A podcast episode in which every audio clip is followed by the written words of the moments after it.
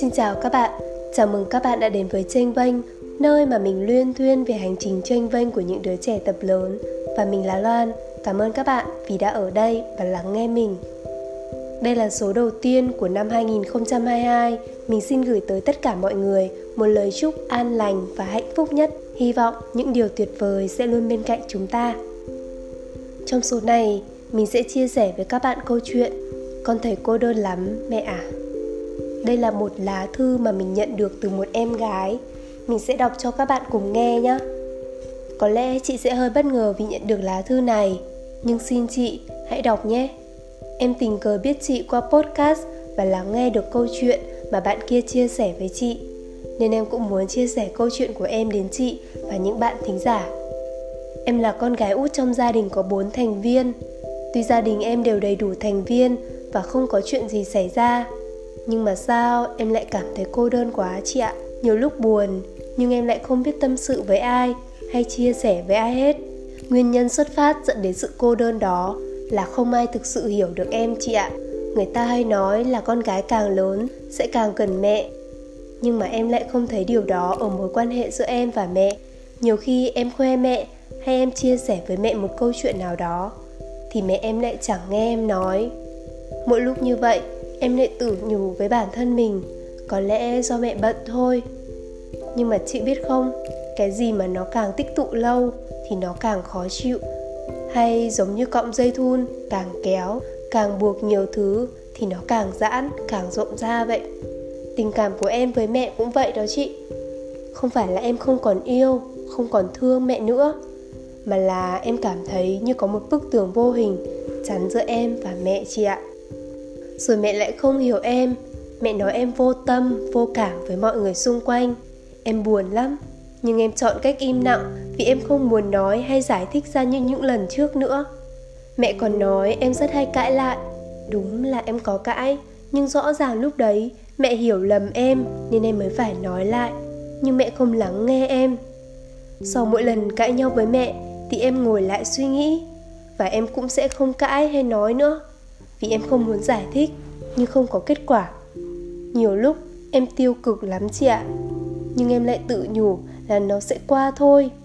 Lắm lúc em kiềm nén, không muốn khóc, không muốn gục ngã, nhưng khó quá chị ơi. Lắm lúc em bật khóc một mình rồi lại tươi cười với người ngoài. Vì như vậy nên ai cũng nghĩ em là một người thích cười, kể cả mẹ em cũng thế em phải làm sao để bước qua tiêu cực và sự cô đơn này hả chị? Mong chị sẽ đọc, hồi âm và lan tỏa những câu chuyện này cho các bạn thính giả chào em, cô gái nhỏ của chị. Em biết không? Khi mà chị đọc được những cái lời tâm sự của em, điều chị muốn làm nhất là dành cho em một cái ôm. Thật chặt. Hơn ai hết, chị hiểu được cảm giác của em. Chị không biết giờ chị gửi tới em những lời này có phải là muộn màng hay không? Nhưng mà thật tâm, chị mong em sẽ mỉm cười khi đang lắng nghe số podcast lần này nhé.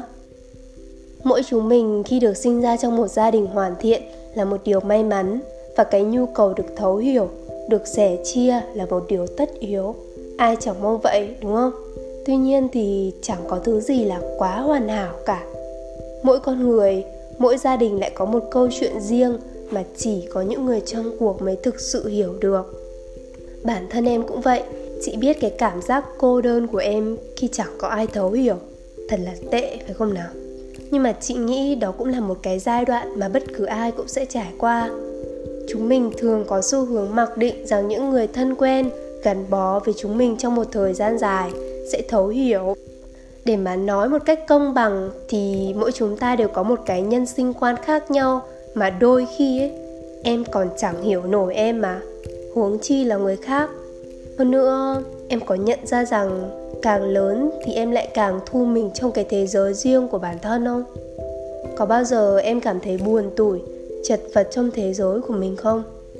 Không phải mẹ không còn thương em đâu, mà theo một cách nào đấy nhá. Mẹ cũng đang chật vật trong thế giới của mẹ.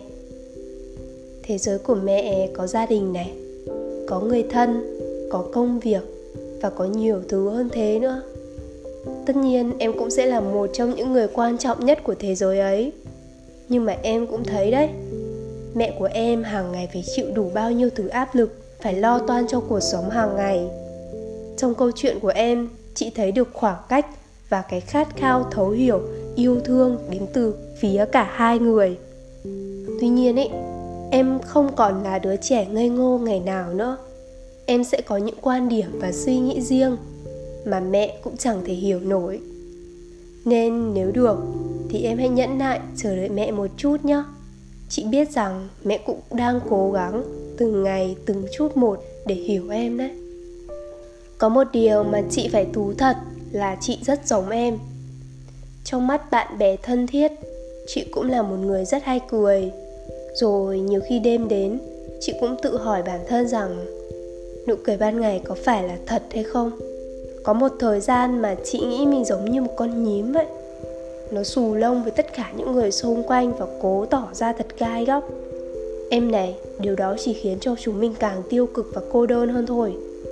Thế nên hãy nhìn mọi thứ ở hướng tích cực hơn và nhẹ nhàng hơn.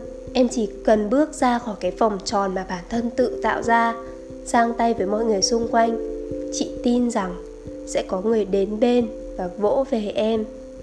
Yên tâm, rồi mọi chuyện cũng sẽ ổn mà thôi, cô gái nhỏ của chị ạ. Chị cũng sẽ không bảo em đường khóc hay là phải mạnh mẽ gì đâu. Vì đó là cảm xúc của em, là điều làm nên con người em.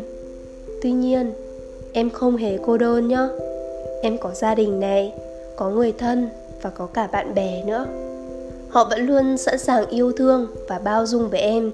Chỉ cần em thật lòng và thật tâm thôi. Thực ra, ở cái tuổi của em, tâm sinh lý đang thay đổi và có cái tôi rất lớn. Hiển nhiên, em muốn được thể hiện tiếng nói quan điểm riêng trong gia đình. Nhưng mà cứ chậm lại một chút em nhé. Như số trước chị đã nói đây, ba mẹ mình đã chịu đủ nhiều áp lực rồi. Em có muốn tự biến mình thành một thứ áp lực nữa? Mang tên gia đình không? Thế nên đôi khi hãy kiềm chế lại cảm xúc của bản thân và suy nghĩ cho ba mẹ mình em nhé. Chậm lại một nhịp và đặt mình vào vị trí của ba mẹ để lắng nghe và cảm nhận nhiều hơn. Em sẽ thấy mái tóc ba hôm nay điểm thêm vài sợi bạc, gương mặt mẹ hằn thêm những nếp nhăn. Cuộc sống đã đủ khắc nghiệt với ba mẹ chúng mình rồi, nên hãy dịu dàng với ba mẹ mình nhất có thể. Em nhé đó cũng là toàn bộ nội dung mà hôm nay mình muốn chia sẻ với mọi người. Vẫn như mọi hôm, nếu như các bạn có bất cứ phản hồi hay muốn chia sẻ với mình câu chuyện của bạn, đừng ngần ngại kết nối với mình. Mình sẽ ở đây và lắng nghe bạn. Cảm ơn và chúc các bạn một ngày thật tốt lành.